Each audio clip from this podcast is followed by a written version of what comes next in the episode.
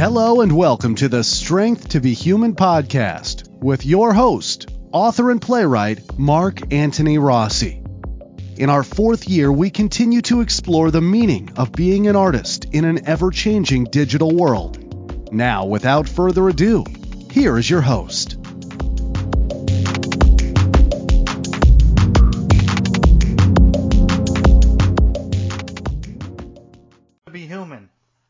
Another interview segment, and as I always say, I know you're probably tired of hearing it at this point, it's difficult to get folks to interview. I mean, between the pandemic, uh, inflation, people's schedules, work, illness, uh, you name it, it's not an easy thing. So whenever we can get a hold of somebody, then we're excited to be able to do that. So we got a wonderful guest here. His name is S.G. Ellerhoff. Okay, he has a PhD in English from the Trinity College Dublin, which is pretty awesome.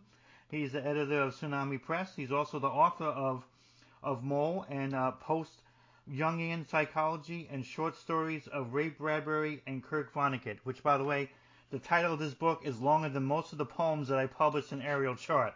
So God bless this guy. Okay.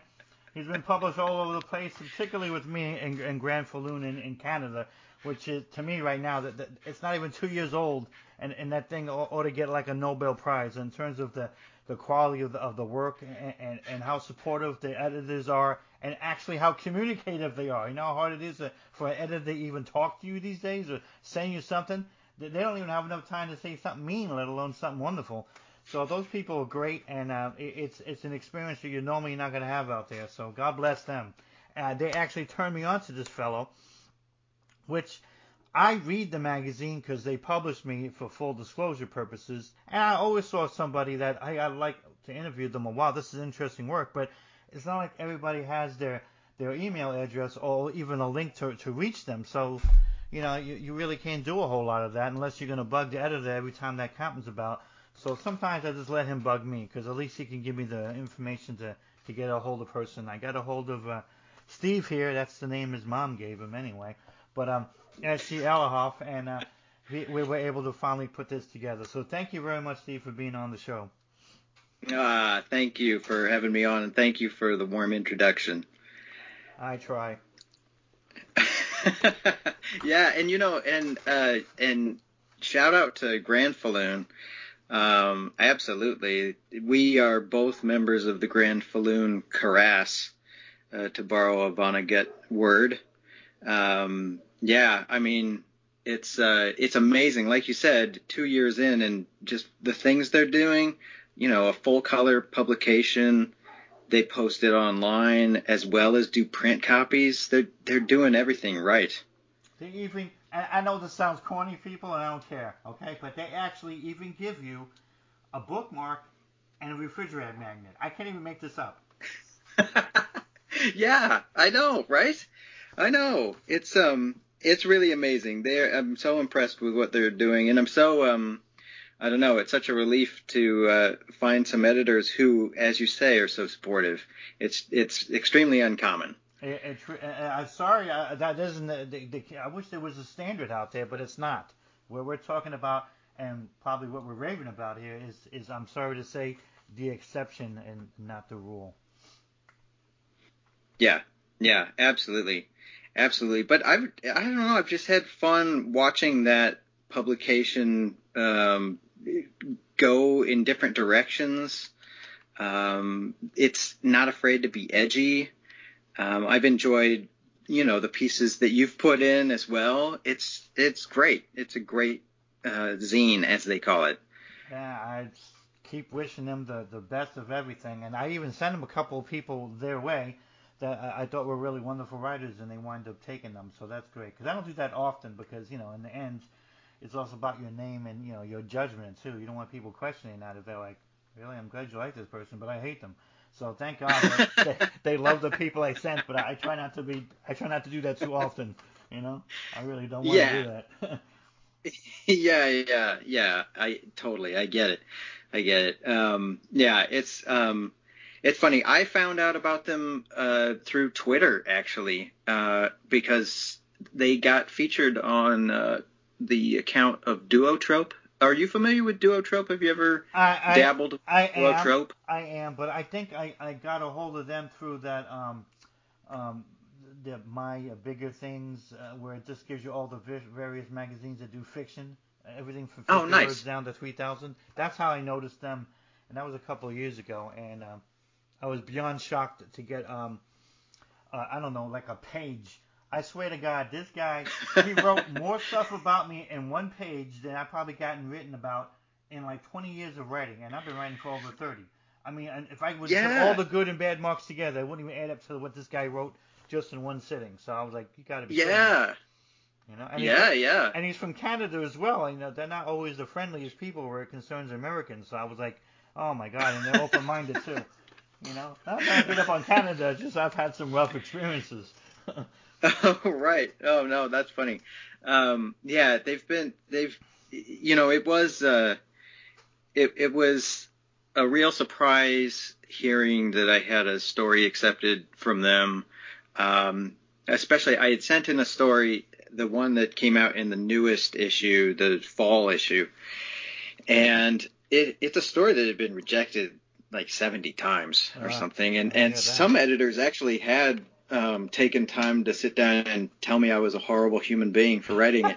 so so um so then when I I got the acceptance email, I was on my lunch break. I I work at a bookstore, and uh, I had I had this acceptance email, and I would I thought it was a prank. I thought it was a joke.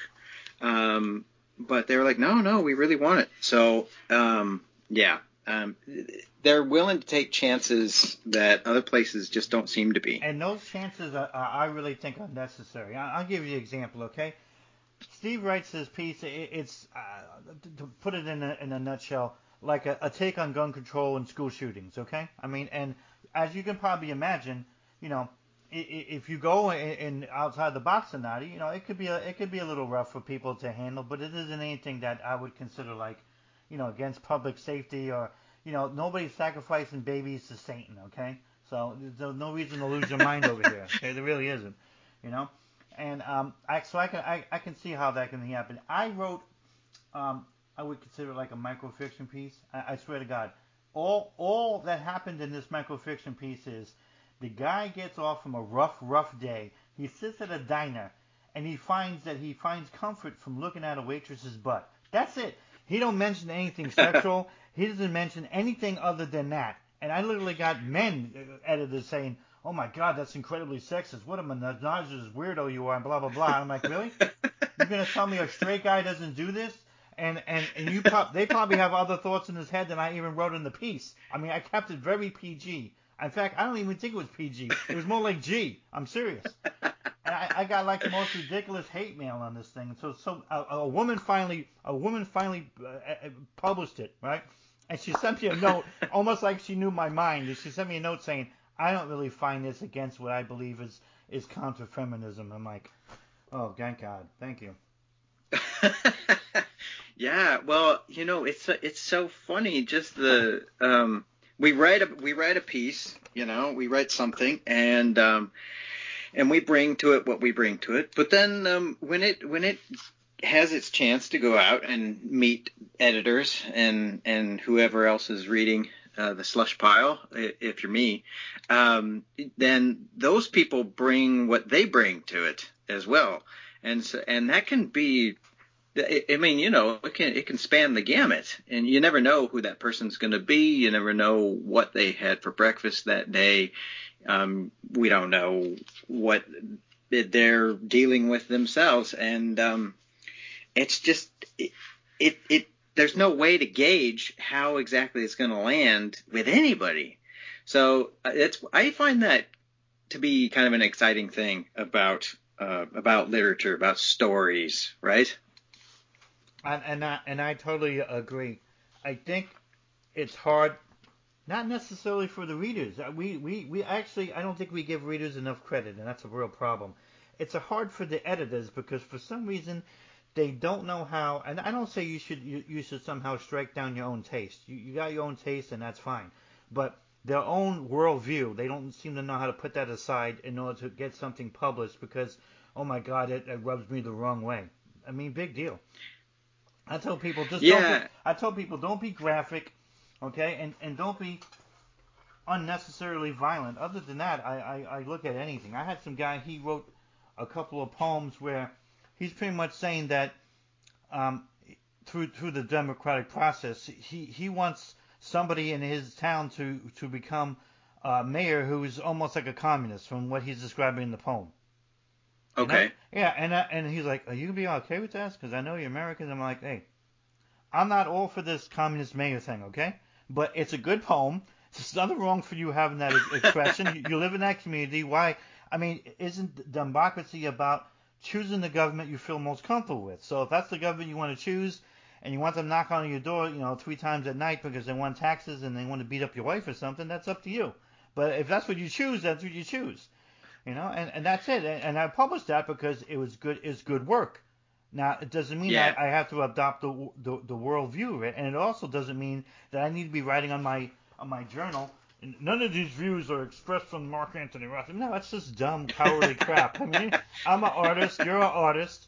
We're all going to take this in tongue in cheek to a certain extent, and if we don't, that's fine then. Let him have his communist mayor, okay?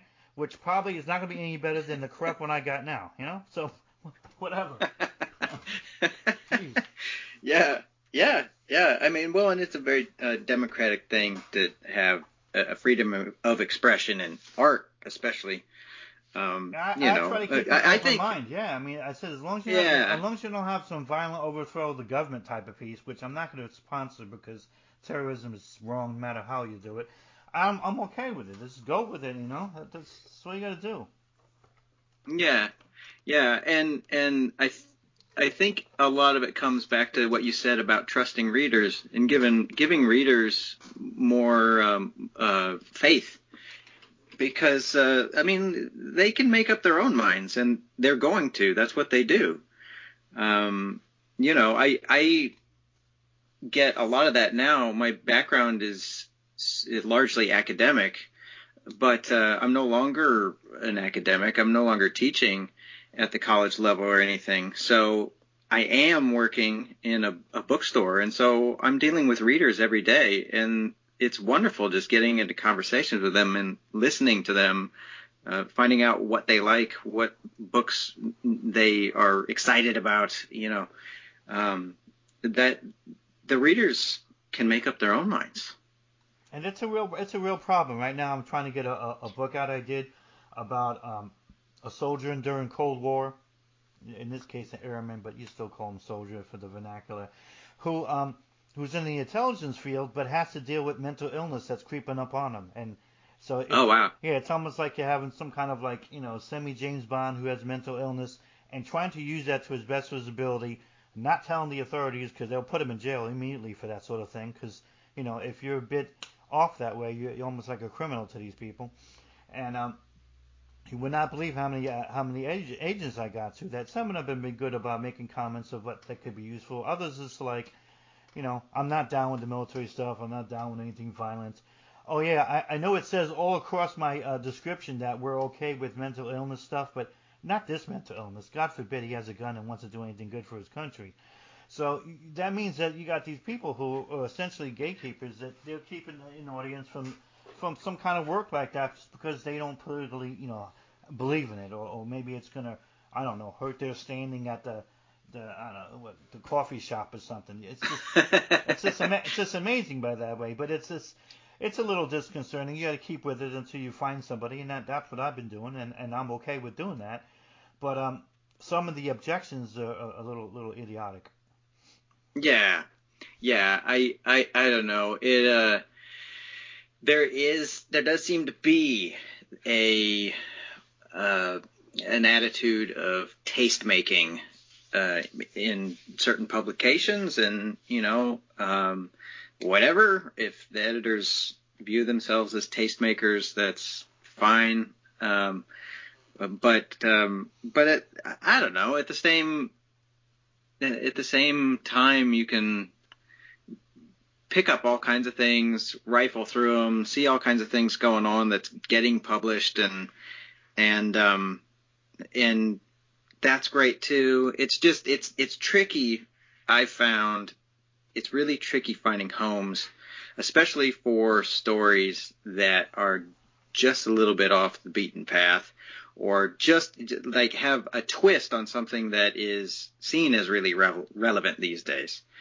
Um, so yeah, I mean, I would think a, a novel about dealing with the you know mental health and the military. I would think that something like that would. There's got to be somebody out there. Some agent is listening to this who's like, oh yeah, where I've been looking for that.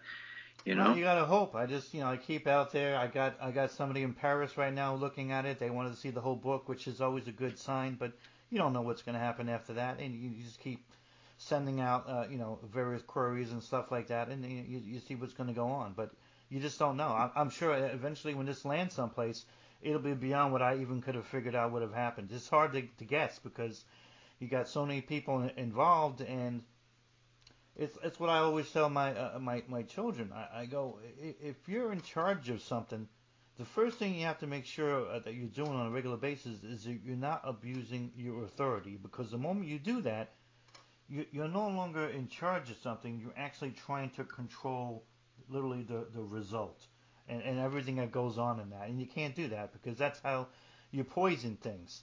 I, I remember yeah. that that funny line from one of those Exorcist movies when the demon said, you know, I I, I abhor vulgar use of, of of violence, and you're like, why would why would a demon not like that? Well, because guess what? Even even those evil spiritual people, in in in, in the netherworld, they want a little poetry to it. They want a little style to it. They just want to just you hit you hit them over the head with a hammer. They want something that you know that rings uh, you know kind of fun to them.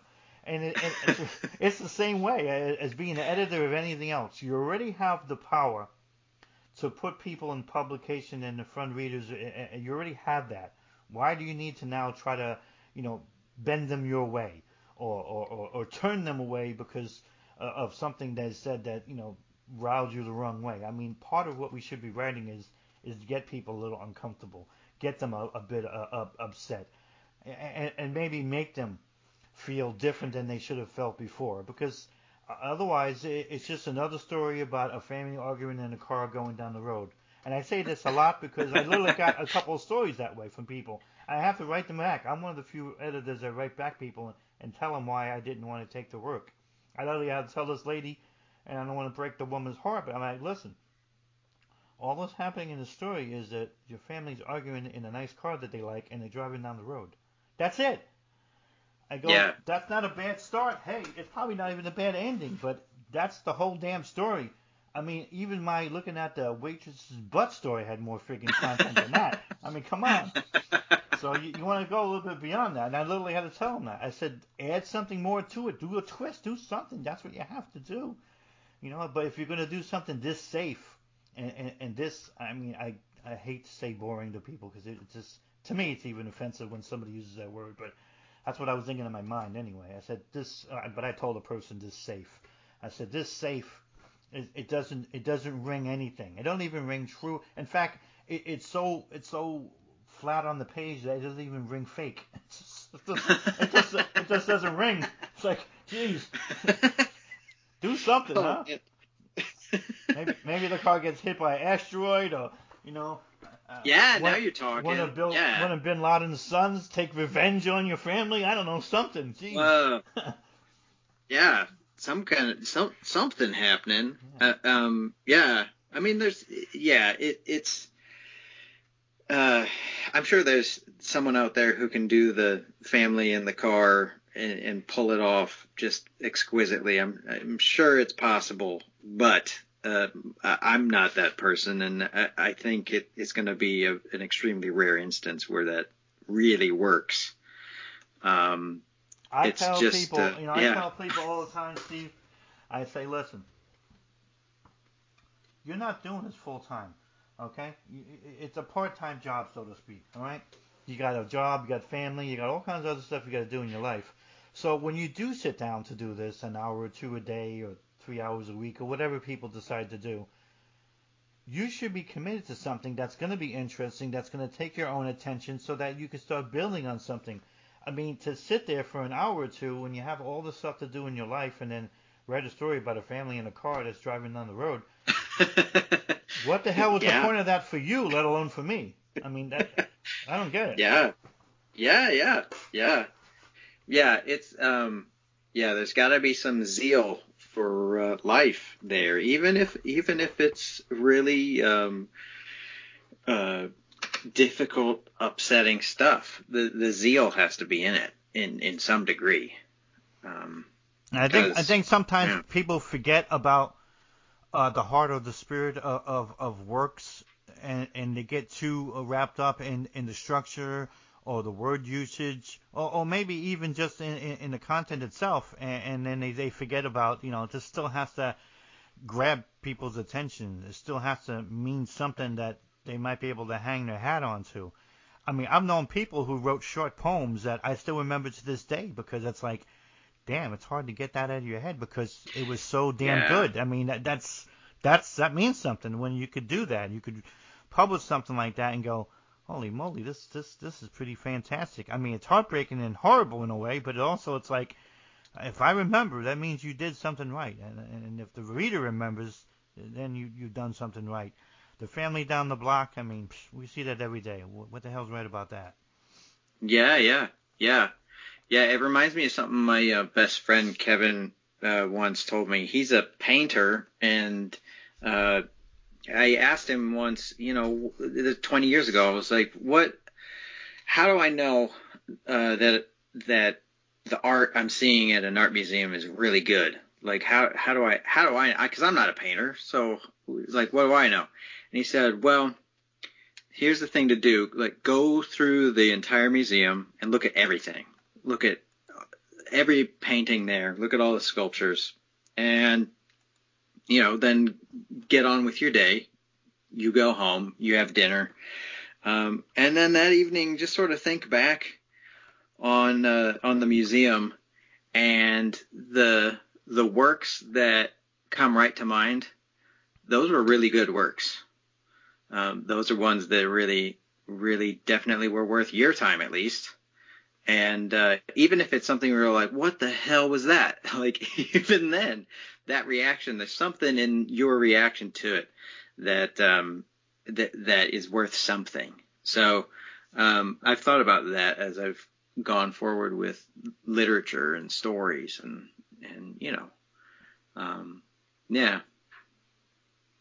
Well, it's it's really a good analogy to what we're, we're talking about, especially when you're concerning uh, uh, paintings, because I think people uh, they, they view paintings the same way they, they, they, they view drinking wine. They don't really understand what they're doing because they believe that they're supposed to be fitting uh, their whole taste or viewpoint in, in some kind of a damn formula. No, it's something that should be a personal experience. And if you make something yeah. a personal experience, you now can grab onto something and say, you know, that whole painting with the harbor. I mean, that's all nice and technically wonderful, but you know, I'm falling asleep over here. I rather look. I rather look at this other thing where the ballet dancer looks like she's about to fall down and, and, and embarrass herself in front of an audience. Something yeah, like that, you know. Yeah, so yeah, and that's just my taste though. Somebody else might say, I like the whole harbor thing because it's a serene thing, and when I have a crappy day, I can look at that and feel better. It's also a valid response and a valid viewpoint. Yeah, yeah, and we can get to the place too. I think where, and this this analogy carries right over to the to the stories as well. I, I think we can get to a place where we can see a painting and know, you know, we're not, we don't really like it. It's not our thing, but we can nevertheless recognize that it is great in its way. Um, that it it's doing something, it's doing things that we recognize as, you know, maybe it's technically brilliant. Um, you know, there's something there where it's not our cup of tea, not my thing, but I get why those people like it, and I think maybe when uh, when we're reading through a slush pile, which I've done before, um, you know, maybe a bit of that kind of lens would be really useful to be like, yeah, and you you've just talked about it too with that poem and about the the communist mayor and all that it's it's crossing the desk, it's crossing your desk, and you're like, yeah, well, yeah, uh, okay, but I, I, can see that this is a great thing. This deserves to be published. Like this deserves a home. Let's let's do it. Yeah, and, and I, I like I like being able to do that because it, it allows uh, the art that's been uh, created by people to now have a new a new vehicle to to be sent over to to the readers, and it didn't have to you know, uh, go through 17 uh, Mark Antony Rossi filters in order to get to you. I mean, I, mean I, I, tell people all the time I, I only reject three things: things that like, you know, uh, the violence against people uh, uh, of an extreme extent, uh, graphic sex stuff, and and bad writing. Just just writing that's like absolutely bad. I, that's it. Otherwise, yeah. I don't I don't have a big uh, rejection. Uh, you know, palette over there. I like to accept more stuff than I reject and thankfully I've had some months when I was able to do that. But sometimes you you, you can't, you know. But still, you know, compared to most magazines, I, I think we probably accept at least half of what people send in. Yeah, that's great. That's great. Well, and I feel like the the web has opened things up as well in in some really good ways too. Um, I, one thing that drives me crazy. I don't know if this. Uh, what are your thoughts on this? I've noticed over the years um, that it's getting harder and harder to find publications that are going to accept anything much longer than 2,500 words. Um, maybe even 2,000 words. A lot of places are just like anything above that's too much. Um, it's been happening. And, it's been happening in the last couple of years. I actually um, hit my ceiling at 3,000 because I was actually having to start turning away stuff that was like 2,500 to 2,000. I'm like, no, I like this story, but then I don't want to like screw up my own rules and, and, and disobey them. So I just simply said I'm going to alter this and then I can take it. And I left it at 3,000. I think it's a good number. Yeah, it's just yeah, some stories just can't be told in in well, they need to be told in whatever they need to be told in, you know. Um it's a it's a funny thing. It used to be stories could be 4500 words, 5000 words. Um, there were even some places that used to go up to 8,000 words. It's quite incredible. Um, but yeah, it's just, uh, it's funny because I thought with uh, web publishing, you know, being a 21st century phenomenon, I thought, oh, now things can be whatever length they need to be. But no, there's been this like, trimming back uh, on length that is just kind of like, oh, what the hell? One of the one of the big reasons for that is, and that's always been a, I, I think a, like a, almost like an urban legend. Well, because I had people actually literally say this to me in emails. Well, Mark, you know, isn't um your online journal technically infinite, so you could just take anything you know that we we send in terms of the length? I'm like, yes, that is right on a digital basis but on, yeah. on a people's attention span basis, we happen to have a society that has a shorter attention span. You give people, I don't care how great the story is, eight eight thousand words on a computer screen, they're gonna they're gonna fall asleep about after the first thousand because they expected something to happen, you know, and that's that's the problem. Unless you're gonna give something that's gonna be breakneck speed from the beginning of that story to the end, no, most stories that have that kind of length, that they're building up to something. Well, guess what? People don't like building up. That means slow to them. It's kind of like my kids. You know, Dad, Dad, they're talking a lot. I go, well, he just shot like three people. I go, but it's not enough. I mean, really? That's, that's how the kids are. They're like, they're talking too much. You know, three three lines of dialogue. They're talking too much. So I think a lot of people are like that. So I think a lot of uh, editors had to had to really take that into account because I noticed that as long as I keep it around 3,000 on the fiction, I try to I try to keep the nonfiction a decent length as well. In the in in the poems to make them not I don't have them too long as well. We're able to continue to grow every month or two. We we we have like 11,000 readers now from you know just four years now of doing this. It's great. Yeah, but, yeah, it's great. But we did that by again not having graphic sex, not having you know just like everybody's blowing up the cities and thinking it's funny, or um you know, uh, just bad writing in, in general. As long as we can kind of keep to that and keep things to, to where people can relatively digest them, because that's really what it is. It's about, I, I feel like an emotional digestion. It, it, you're going to upset people's emotional stomachs with something too long. I agree. There's some probably great pieces out there that don't get to see the, the light of day, unfortunately. And especially on a print magazine, I, I don't even think they can afford to take somebody that long. You know, yeah. they could probably fit yeah. in three or four writers, and that means that they take the 8,000 word writer, they're, they're knocking out three other writers they can also get in there.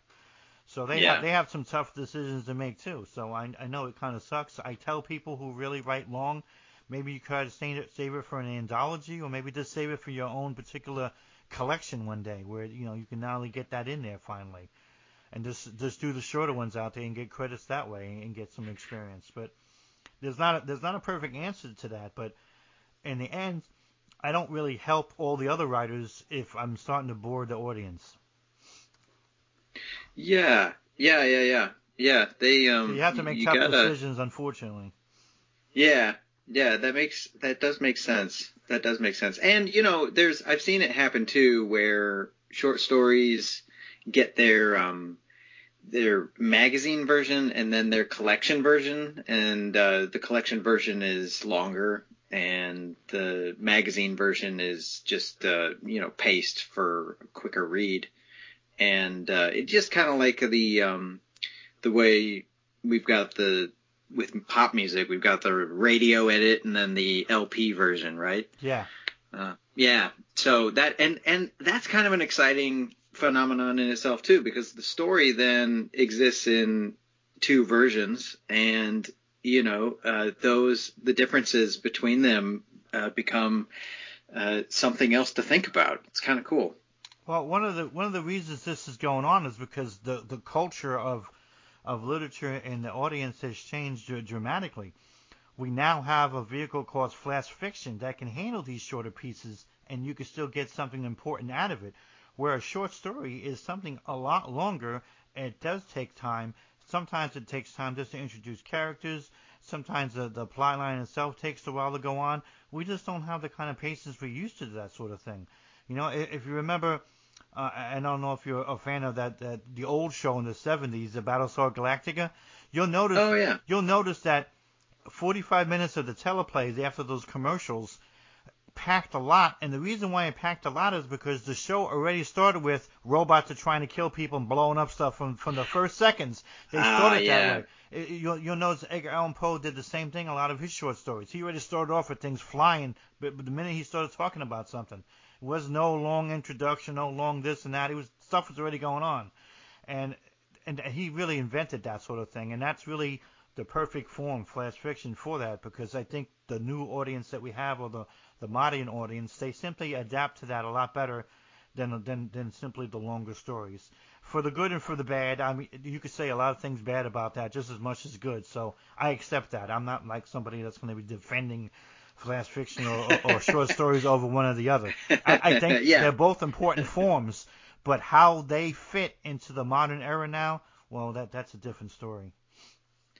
Yeah, absolutely, absolutely. Well, and um, the novel too. I mean, you know, um, at the it's still this thing that keeps going. That is is its own um, entity, its own genre. You know, it's constantly reinventing itself.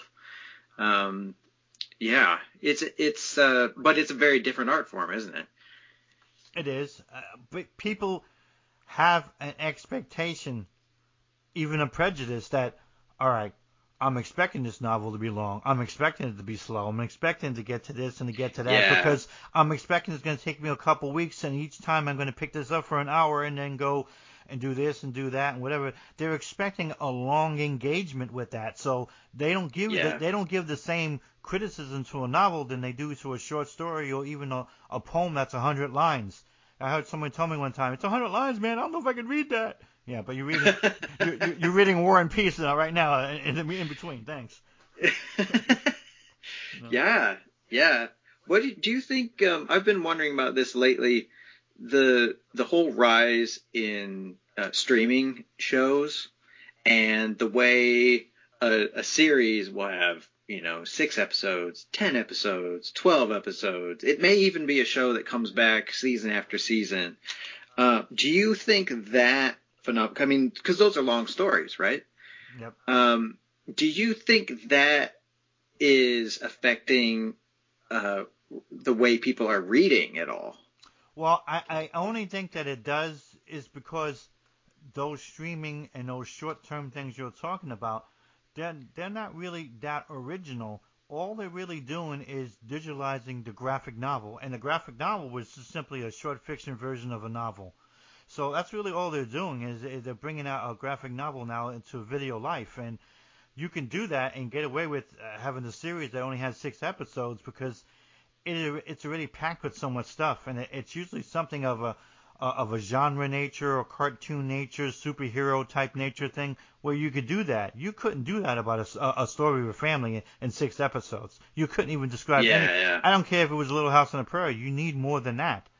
But on those sort of things you can because in many ways they're not always three dimensional figures. Yeah. Yeah, interesting. Yeah, you don't really care. You don't care about Superman's grandmother. You just care if he's going to be able Yeah. to shoot laser beams into the into the villain's crotch. You know, that's all you care about. So you don't really care about those kind of details. It's like whatever. What is this planet he came from? I don't even know. I I, I consider him an American at this point. Who cares? yeah, yeah, yeah, yeah. There's those. I've, there's two. There's also stuff like um. It, it makes us Oh, it makes heck. us not question a lot of stuff we would normally question. I, you know, I laugh all the time with my, Yeah. with my my kids, and they they get a kick at this. I go, when I was growing up with Batman, no one questions why a rich man in leather would be hanging out in a cave with a teenage boy. No one questioned that. it, it seemed like it was normal. Now we're like, what the heck? the different time, Yeah, man. exactly. So yeah, yeah, um, yeah. I don't know. I'm I'm interested in the the idea of adaptations and um, you know, I there was that um, they had that uh, uh, Reese Witherspoon and Nicole Kidman did the the uh, Moriarty book Big Little Lies. They turned that book like into something. I don't remember how many episodes it was, but it worked. It worked. Um, and it worked in a way where you know the old the old approach of of uh, converting a novel into a, a two hour movie n- never quite worked. You know, um, just because there's there's not enough time. There's not, well, you can't it- you can't cover all the ground. That's that's true. It's it's the reason why the great majority of Stephen King's novels became crappy, crappy movies yeah. because no one really tried to to dive into what he was trying to say. But it's not just Hollywood's fault too. I'm sorry to say that with with Stephen King, some of his books, uh, I mean, they're, they're one notes. A dog tries to bite you to death, and, you and you hide in the car. Uh, That's the novel. I mean, you know what I mean? uh, uh, uh, uh, an angry girl with, with telekinetic powers kills everybody who torments her. Yeah, it, it, she beats Yeah. up her bullies. Okay, we got that. So we're not talking about things that are terribly original or, or, or even interesting. So they hard to make them interesting movies when the novels themselves aren't terribly interesting. It's when he got to um, a perfect example would be The Dead Zone. Here's a novel that Oh, was yeah. interesting and original, and guess what? So was the movie. Thank God for David, Yeah. David Cronenberg. Yeah, yeah, yeah, yeah, yeah. It's it's just it's so um. Yeah, there has to be nuance if it's gonna if it's going to land um, uh, in any kind of adaptation. I don't know of any. Do you know of any adaptations where the adaptation is actually better than the the book, like Yeah. film adaptation? I, I, I thought the Green Mile movie was better than, than the story. oh, and, and so, okay, and so sure. was so was Shawshank Redemption. It was far better than, than the story. oh itself. yeah, Both of those Okay. were really good examples of taking Stephen King work, trying to find a heart of it, and then build something interesting and better around it that he never got around to doing. Because, you know, you know as a writer as well as I do, sometimes you you, you run out of road or you know you write yourself in a corner and you can't get out. yeah, yeah, yep, yep. It, it happens. Yeah, and you're just like I mean- Occupational yeah, you just like hazard. let me just end this thing before I lose my mind. Bye. know, the the purple Yeah. the purple alien fell asleep in his backyard. The end. You know. So that's, I can't do any more. You know. So that, that's what that's what happens. Yeah, but I, I think with with most adaptations, if they can't find something new to bring to the modern audience, as well as take something that's important to that story that was classic, and marry that together, uh, then they're gonna they're gonna ultimately fail because either they're gonna be so faithful to the to the book that people are gonna like, I already read that already. Who cares? You're not telling me anything different. You know? Oh, yeah, or, right. Or or, Yeah. or they're gonna go so far out. It's like, really? When did Shakespeare write about laser beams and and, and, and elves in my in my in my anus? You know, it's like what the heck. So that that's you know you can go farther in that other direction too. I mean, uh, Yeah. the Lord of the Rings movies is a perfect example of them taking a lot of liberties and still being faithful to the spirit of the book. Because if you read The Lord of the Rings, uh, women, other than you know drawing some water or giving you a sandwich, they wasn't doing too much. there was no heroes. They weren't doing anything that important. You know, they were like in the in the background somewhere. Yeah, you heard about a queen, and okay, that was it. There was nothing going on there. You know, none of those girls riding a horse and trying to save the elf's life and blah blah blah. No, that that stuff didn't happen. So they brought that so that women can be part of that movie as well. And there was nothing wrong with doing that because it added, I, I thought, a lot a lot of quality to the to the story. The actress was wonderful. She took it serious. You know, good looking as well, so that helps. And uh, you know, even with the crazy yeah. ears, you know, so you could do that yeah. as, as long as you you're really being faithful to the book. You can you can definitely you can definitely do that. And I like when when they can do that because it, we should be able to get something. I mean, I really don't think that we should say, uh, you know, um, no, don't change nothing. And it, it's crazy. You have to. You you can't put everything in there, and some things you do have to change. They did that with the Harry Potter books. Not every one of those books is the same thing as the movie. It's close, but not that close. Yeah, yeah, yeah. And there are different tensions at work. It's it's all. Um... They, she moved the whole slavery thing. That was a big part of one of the books, and that wasn't even in the movie at all. Oh right, yeah, yeah, yeah, yeah. yeah it's um yeah, the the art of adaptation. Um, it's it, it's a thing.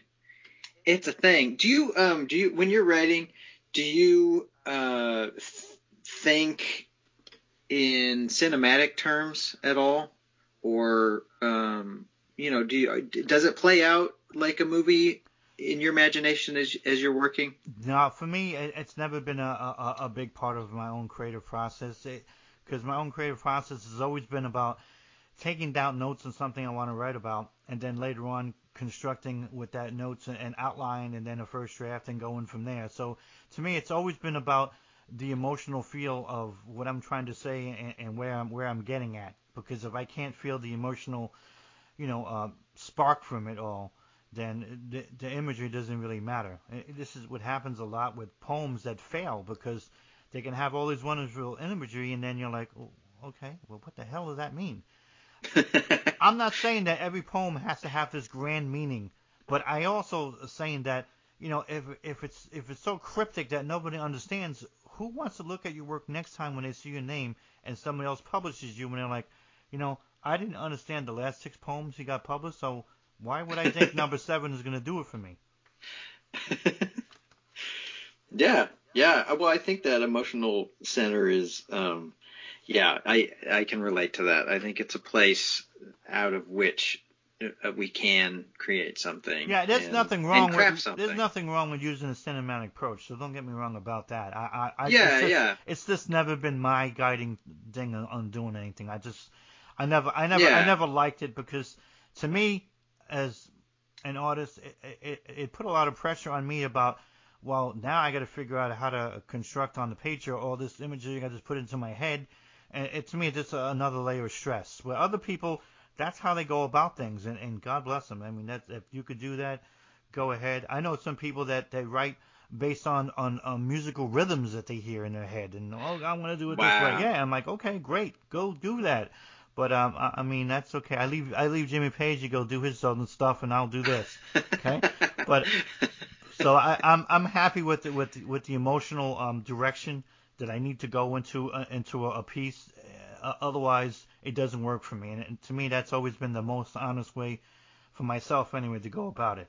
It's just one way of many ways that people can go about creating. And that's one of the wonderful things about creativity is as long as you're not trying to be some evil arbiter, which is another word for editor these days, then you can let people be who they're supposed to be rather than you telling them you know, I like your face, but you need to wear a blue dress, not a red dress. I mean, it's it's just, yeah. it's, it's insulting. Yeah, yeah, yeah, yeah, absolutely, absolutely. Yeah, I that that all makes a lot of sense. It it uh, do you find the the emotional uh, whatever it is essence that becomes a story um, does it arrive in different ways as as you're just going about your life. Um, how do you, how do, how do you know when you've got something that you're like ah like I'm gonna there's something here. Well, I, I've over the years, I've had to adapt to the new things that's happening in the world and technology and everything. Where I used to start off with Yeah. a piece of paper and, and a, like a post-it note, like 35 years ago. Now I literally put notes onto my phone's notes area, and then from there, Yeah. I'll convert over to the computer and look at that and see if there's something there that I can maybe draw an outline from. Is it going in the direction I want? You know, it, can I stick with it? Do I abandon it? That sort of thing has been really helpful. So as crazy Yeah. as is the, the these smartphones are, where people call them these lifeless, uh, soulless devices, I, I've found a lot of uh, uh, emotional um, happiness in and be able to carry something around that I can always do something with, no matter what I'm doing, even if I'm working, and put something down there. Hey, this came to me. We thought it in there, and and I, I've built a lot of work uh, going through that way. In fact, I would say, strangely enough, about 90, at least 90% of the book that I, I've completed, my, my, my, call it my Germany book, uh, about Cold War and mental illness and serving in intelligence, um, was written on the phone, completely on the phone, literally. Not, Wow. not just the notes, but the actual chapters themselves. And then later on, I took that from the phone, put it on the computer, which is a bigger screen, and then do all the editing and all the minute changes and everything, and to, Yeah. to get it where I want. But every, all the drafts and, and a great deal of the work was done on the phone. And I, I've just felt comfortable that way on doing it. And it worked that way, so I- I've kept with it for, for years now. And this is probably the first time I've ever written an entire book just on the, on the phone. But it's what I've, what I've become comfortable with. And people, I actually did a show on this called um, uh, Rituals, writing. Uh, I think it was called Rituals of Writing. But everybody has these different rituals that they came up with. You know, like some people will go take a shower and sing, and then it helps their brain to, to be clearer so they can like write. I mean, really. Some people go out Yeah. while running for a couple miles. Some people listen to like instrumental music and sit down. You know, other folks like myself, I I work on notes. I there's a lot of people out there that they believe that they need to start at a blank page, and, I don't think it's a wrong way of going about things. But for me, I I find it too stressful. I don't like looking at a black screen or a black page. When I go onto a screen, it's gonna have something on already because I already got notes I'm putting on there already, and I can build from there. If I can't build from something, I can't build at all. That's just how I am. It's extremely rare for me to look at something blank and then suddenly build stuff.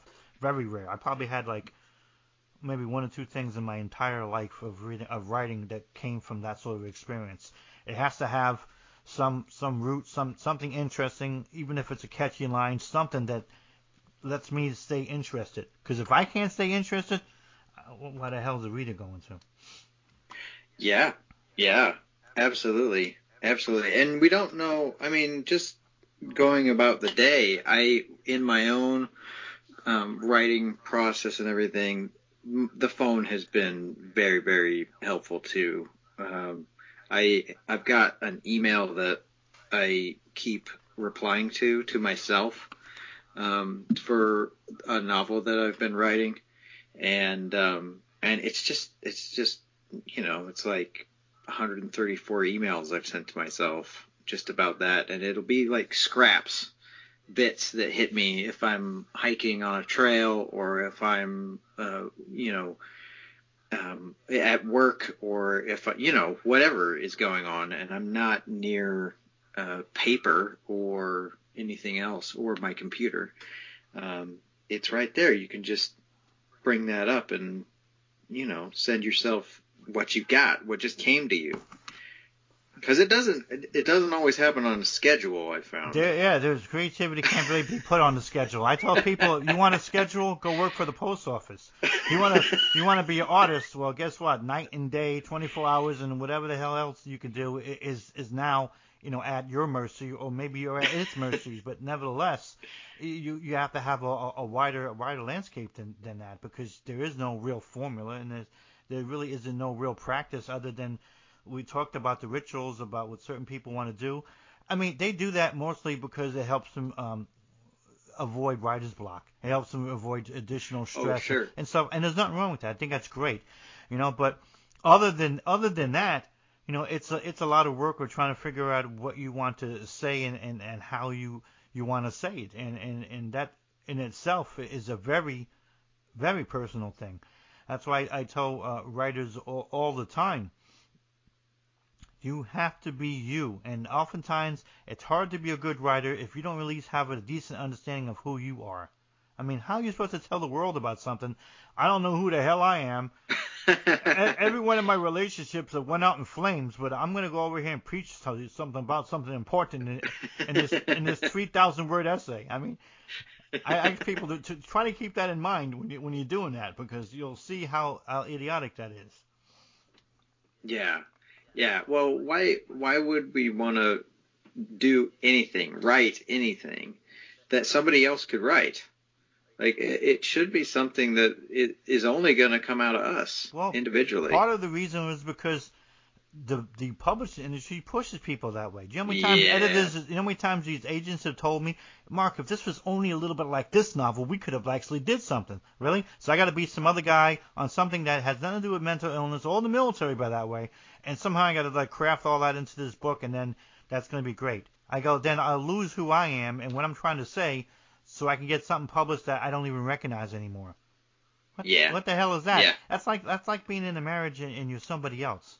If you can't yeah. if you can't be who you are in that kind of relationship, you, you're freaking doomed on anything else. Yeah, yeah, absolutely, um, absolutely. You, I mean, that's soul loss.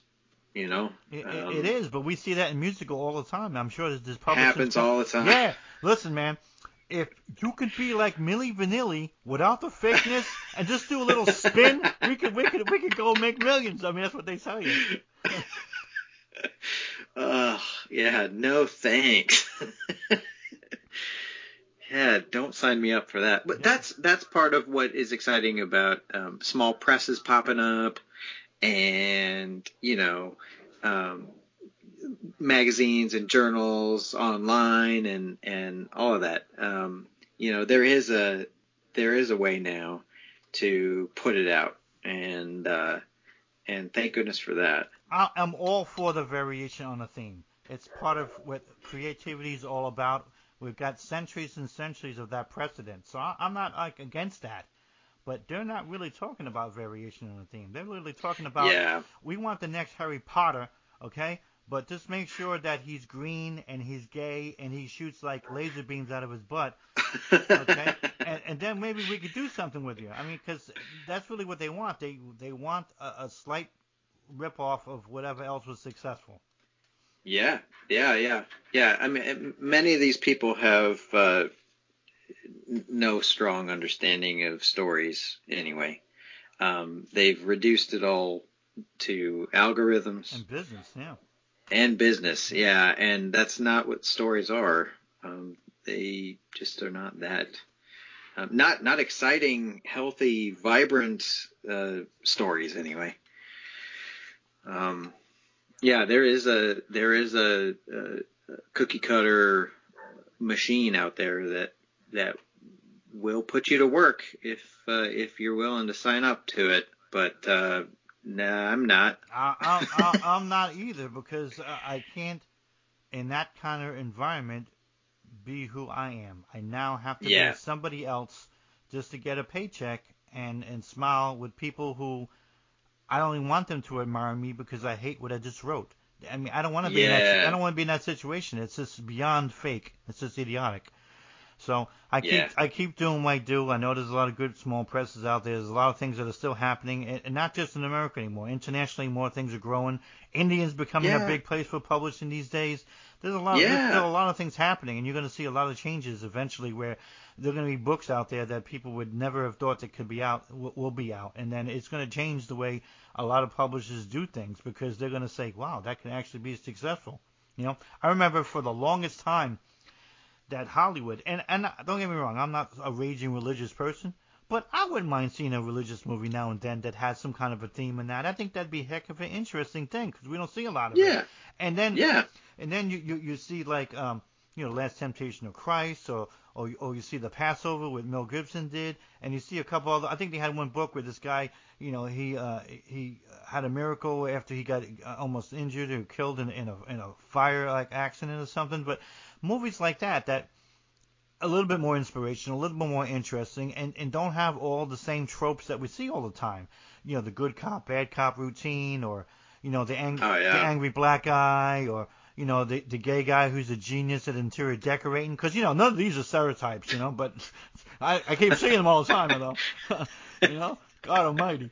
So I mean, it's nice to see something different. And so I really think that when they do that, sometimes those movies wind up doing well. And, and even if they only have a particular market, as long as they're making their, their money and more, there's nothing wrong with that. So I, I like the idea of, of that sort of stuff. And I really think seeing more of that, you know, rather than, than less, it gives people a, a better chance of, of, of having a more broader experience other than everything now just, you know, being distilled down to whatever of the seven Marvel comic movies that came out this year, you know, two two romantic comedies yeah. and a robot movie. That's that's about what we got.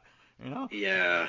And, and I got nothing against Marvel. I, I go see those things with my kids and I have as much as fun as well. But I don't mind seeing something that had talked about J.R.R. Tolkien's life or a movie about that or a movie about yeah a movie about when they did John Nash and The Beautiful Mind, where talking about a man who, who became mentally ill, but was also a genius, a mathematician, and still won the Nobel Prize, and all the stuff he went through and all of that. I mean, I, I, it wasn't for Russell Crowe, they probably would never made that movie because it's like on the paper, I could just see somebody now in the studio. Let me get this straight here. Um, this white guy's a genius, and he goes crazy, and then he wins the Nobel Prize, and, and he sees the delusions. Yeah, yeah, yeah, oh yeah, okay, we can make a movie with that. Yeah, no way. no way. They would, they would have asked, but does he disintegrate a city with his mind? Right. Yeah, that's got. D- where's that? Yeah. D- does he contact aliens from Pluto? No, no. so. Yeah, the variety. Give us some variety. So, stop uh, stop giving us the the tropes that have all been shuffled around with the algorithm. So part of that's the whole business model, and some of that business is legitimately should be there. I don't have a problem with that. Sequel this, sequel that, and there's nothing wrong with that. I'm not for one to say kill the comic movies, kill the sequels. I'm not. I'm just saying. How about we use some of the revenue from them, that stuff, to, to promote some of these independent films? How about you guys, as a studio, yeah. have have some kind of a if not quota, at least some kind of sensitivity to creating a couple of cool art house movies that people wouldn't mind seeing either. They'd be shocked at how well they did if they just did that. If they just did that, I'd be happy, you know? Yeah, absolutely. Absolutely. And it used to be, you know, this um this sort of thing has been happening in writing for quite a while now because I remember uh I don't know, it may have been around 20 years ago, something like that. Philip Roth uh, giving back a large advance he got on a book to his publisher because they'd announced that they were not the next year they were not going to be publishing any debut novels at all. Mm. And uh, he was like, "Screw you! Uh, you know, like w- we need you need to publish debut novels because this whole practice of an American literature needs that. That's yeah. how it keeps going. You get the next um, yeah. Yeah, and he actually sent his money back, so he he um, had some principles there. Um, yeah, um, it's uh, yeah, but but you know, um, not that that changed anything. It didn't. so. I hear you. All right, Steve. I'm definitely hoping to have you back on the future if you're willing to come on. I'd love to have you on, yeah. on again. Uh, I, I really appreciate you. you being here. It's a wonderful evening with you. Uh, you too. SG Elhoff, folks, uh, or Steve, like the inside people like to call him. That's right. Like his mom or me, or, you know, other people. but I, I, really enjoyed having you on. And folks, don't forget to, to continue to staying with us. Uh, and um, Strength to Be Human here, our interview series continues. No matter how difficult it is, we always manage to get wonderful, interesting people and and I, I only I don't say this to distract my own uh, standalone episodes, but sometimes I get the best mail from the interviews when people just being interested with that rather than just me gabbing on for an hour. So that's that's great too as well, and I like that. It really, you know, because somebody told me a long time ago, well, if you keep complaining about this, don't do interviews. I'm like, no, I'm going to complain about it because first of all, it's true. Second of all, I'm Italian, and third of all, and and it has an entertaining value. Okay. but I, I, st- I, stick with it. I'm not going to get rid of it just because it's difficult. I mean, sometimes the best things happen because they are difficult, and that's what these things are. They mm. can be difficult, but they're always rewarding, and I'm, I'm always happy to do them. So thank you very much for joining us this evening, folks out there.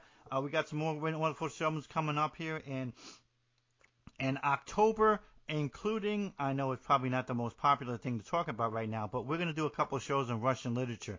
I don't care about Putin. I know he's killing Ukraine, but this is Russian literature we're talking about. It had nothing to do with any of that, so keep that hate mail to yourself, okay? All right? Chekhov with a never invaded Ukraine. Don't forget that, all right? all right, folks. God bless and good night. Steve, thank you very much again. Thank you. Take care.